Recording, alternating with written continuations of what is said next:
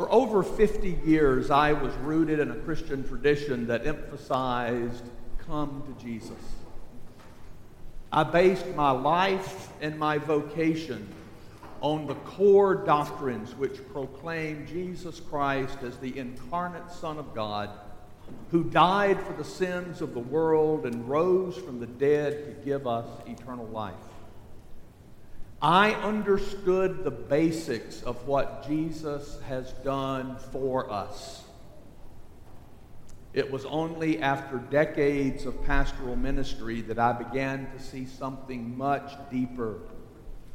That what Jesus did for us is something that he does in us and that He comes to us in a simple and yet most profound way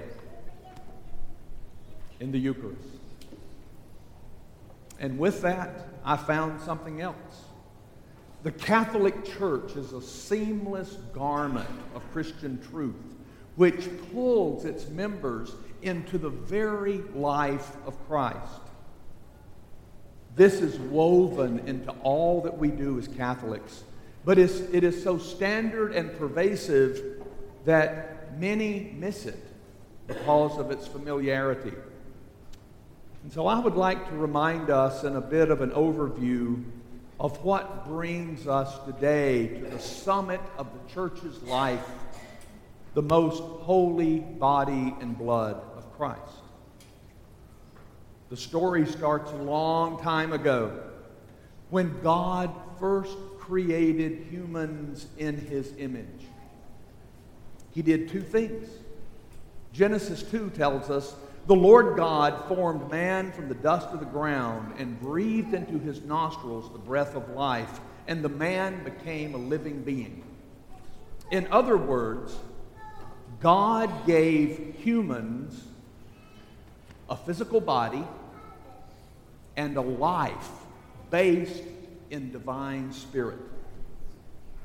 Now, when our human parents responded poorly, that's an understatement, to the privilege of choice, when they disobeyed God, their spiritual life died. Without God's Spirit indwelling us, we are like animals without instinct. We do foolish and harmful things to ourselves and to others. That is not what God intended. And so, still honoring creating us in His image, God set out to win us back. And that is the way to understand all of the ongoing intricacies of the biblical story. And everything that Jesus, that God intended for us, is encapsulated in Jesus. In Jesus, the incarnation is the permanent unification of the Spirit of God with a human body. That is what Christmas is all about. It's the beginning of a story of what it truly means to be a godly human being. Then the details start getting played out. when Jesus is on the verge of high visibility through his public ministry, as he begins to draw explicit attention as a spiritual man, he goes through a developing series of experiences which the church came to understand as being significant for human reconciliation to God. We enter into the life of Jesus through the church's liturgies. From the incarnation at Christmas and progressing to what we celebrate today, the real presence of the most holy body and blood of Christ, we are being pulled into the life of Jesus so that God's life can be in us. In his baptism, Jesus is identifying with every human being's basic need of the indwelling spirit. As Jesus, as a man, is baptized, he made the waters of baptism the beginning source of God's life. And then immediately following his baptism, Jesus was tempted. Once again, the privilege of choice was being offered to a man who was totally possessed by the Spirit of God. But unlike the first man, Adam, we find in Jesus one who, in every respect, has been tempted as we are and yet without sin. And so we see that it is possible to live in a human body and say no to sin. It is possible to live in a human body and please God. It is possible to be human and holy. But in a world where so many people still want to please themselves instead of God, holy people are often mistreated. The more Jesus taught and modeled a life full of God's Spirit, the greater the growing animosity to get rid of someone who put a spotlight on the ugliness of a self absorbed humanity. In the passion and in the crucifixion of Jesus, we see the ultimate result of rejecting God. Rebelling against God always leads to hatefulness and pain and death. When Jesus suffered and died, he was taking upon himself the result of all human rebellion against God. Now, it can often seem that evil is stronger than good. It can feel as though hate is more powerful than love. We can begin to think that in a world where so many things go wrong, God isn't really doing anything to change it, and that misses the whole point. God's way is not to lash out. Now, He does allow the repercussions of our sin to come back on us. We need to learn that. But God's way is to win us back. God is working for the long term. We're so easily obsessed with now. So we spend our chips trying to be happy. God is at work to make us holy. So after a rebellious world had done its worst to the Son of God, dead and in the grave, Jesus came back from the dead in a body, in his body, never to die again. And that is why the church is all about Easter. Our biggest enemy has been defeated by a man in a human body like ours.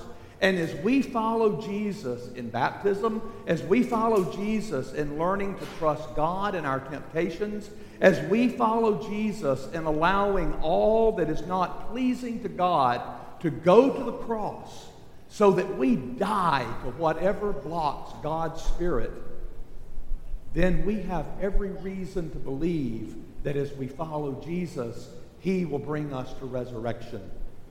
Like Jesus, our bodies will be raised never to die again. But it doesn't stop there. 40 days after his resurrection, Jesus ascended to heaven. Now, this can be perplexing but understanding the physiology of the ascension, how Jesus' physical body somehow went to heaven, is not the point. There is another dimension that is all around us. It's invisible. Our natural senses usually do not detect it. But Jesus leads everyone who follows him from the cross to resurrected life to a dimension of eternal life in our bodies that we can't yet comprehend. And then, right after the ascension, Pentecost released the Spirit that raised Jesus from the dead to all who will receive him. So, how do we follow Jesus?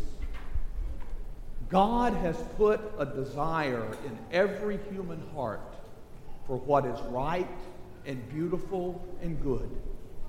And when that desire is embraced and not rejected, we are beginning to follow Jesus.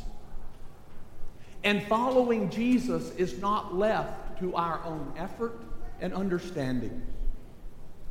Jesus has given us the church to guide us in truth, to show us the way. Jesus has given the church access to the significant events in his life. Now, get this.